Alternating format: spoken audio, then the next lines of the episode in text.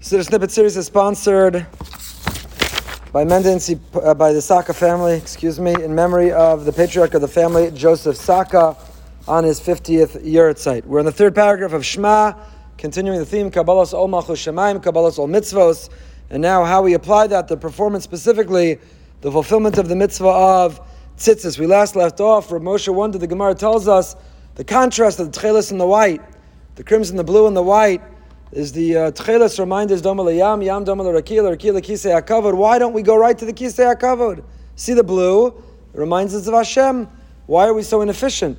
Why are we taking a detour, a roundabout route? Moshe reminded us because we have to grow incrementally. We have to move slowly, step by step.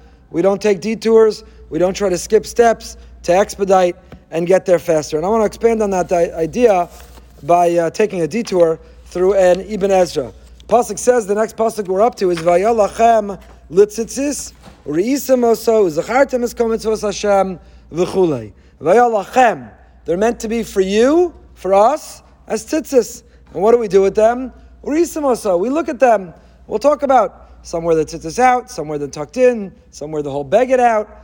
What is the nature? How do you fulfill uriisam oso? We're supposed to see them, and like the string on a finger reminds a person of what they wanted to remember to do, we see the tzitzis, it invokes our memory, Uzachartim is mitzvos Hashem, and we remember all the mitzvos of Hashem. But what are these words, Vaya lachem litzitzis? They should be for you, for tzitzis. Who else will it be for? What do you mean it should be for you, for tzitzis? So the Ibn Ezra, in uh, what is for him a lengthy comment in Parsha Shlach, where the Parsha appears, the Ibn Ezra says a couple different pshatim of what it could mean, but he concludes, and I think this is very important. Mitzvah al kol misheyesh lo beged bar tamid. V'lo yasirenu me'alav. L'man yizkru ha'mispalim b'talas b'shas ha'tfila yaseh zeh b'avur shikru b'kriya shema v'yalachem l'tzitzis v'yasu lahem tzitzis rak l'fi dati yoser uchiv l'sativ b'tzitzis b'shar ha'shos mishas ha'tfila. L'man yizkru v'yizkru l'yasa avera b'chol shah ki b'shas lo yasa avera. The Ibn Ezra notes a fascinating honor, irony. He notes a phenomenon which is really backwards. There are people, there are men, and they wear a talus for davening. Come to shul, talus and tefillin. Married men wear a talus as of marriage. Yekes, others wear a talus svardim even earlier. But there are people who are putting a talus on as part of davening. To imagine putting tefillin on without your talus, if you're married and you have been wearing a talus every day since you're married, you get stuck somewhere, all you have are tefillin, not a talus, you'll feel like you're not dressed.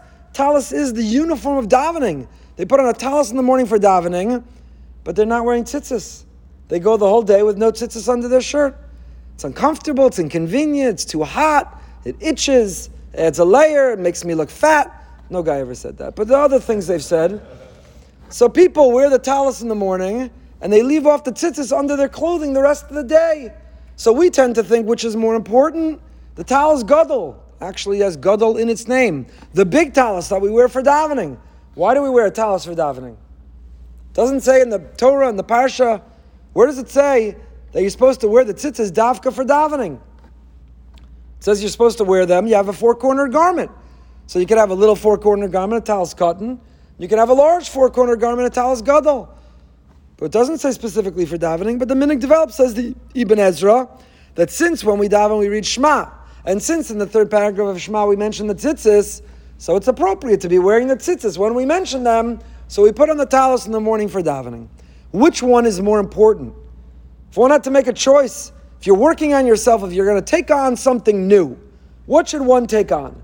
Talus katan or the talus gadol? Wearing tzitzis under the shirt or wearing the big tzitzis when we daven in the morning? I would have thought the talus gadol.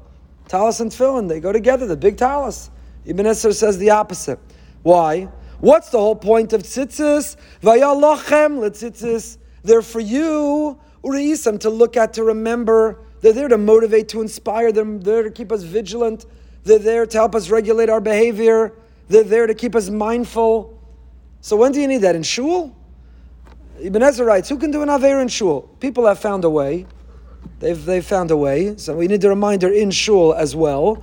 But in shul, generally speaking, you're there to daven. You have a sitter open. You're pretty focused. And so, is that really one we need to remember? You need to remember at work, in the gym, in the supermarket. You need to remember on the train, in the bus, in the car. We need to remember all day long. So says the Ibn Ezra, I find very powerful words. Lefidaiti yoser chayav lesati betzitzis b'shara shos mishas tefillah. There's a bigger chiv to wear tzitzis onto your shirt the rest of the day than to wear the talis gadol during davening. The whole idea, lo yasa avera b'chosha, shasa yasa avera. When you're davening, you're focused. You're not going to do an avera. The rest of the day, when we are confronted and tempted by the distractions, the opportunities to do an avera, that's when we need it. So I'm making a push campaign. Those who don't wear tzitzis, take it on. It's a big inyan. Should be for a schus, for all those who need schios, for good health and parnasa and fertility and all the things the people we know and love desperately need our help for. If you don't wear tzitzis yet, but you put your talis gadol on when you come to daven, or you daven at home, or you daven wherever you are, don't just wear the talis gadol. Each time you put the talis gadol, remember that the Ibn Ezra says even more important is the talis katan. More important is to remember throughout the day what matters. So we'll have to stop here, but I wanted to get to expanding on Reb Moshe. I'll just give you an allusion, a hint. Parsha Shlach, the third paragraph of Shema, the Tzitzis paragraph, is at the end of Parsha Shlach. The beginning of Parsha Shlach, Hashem sends uh, Meraglim, spies, to investigate the land. And they fail. But you'll note there's very similar language, the beginning of the Parsha and the end of the Parsha.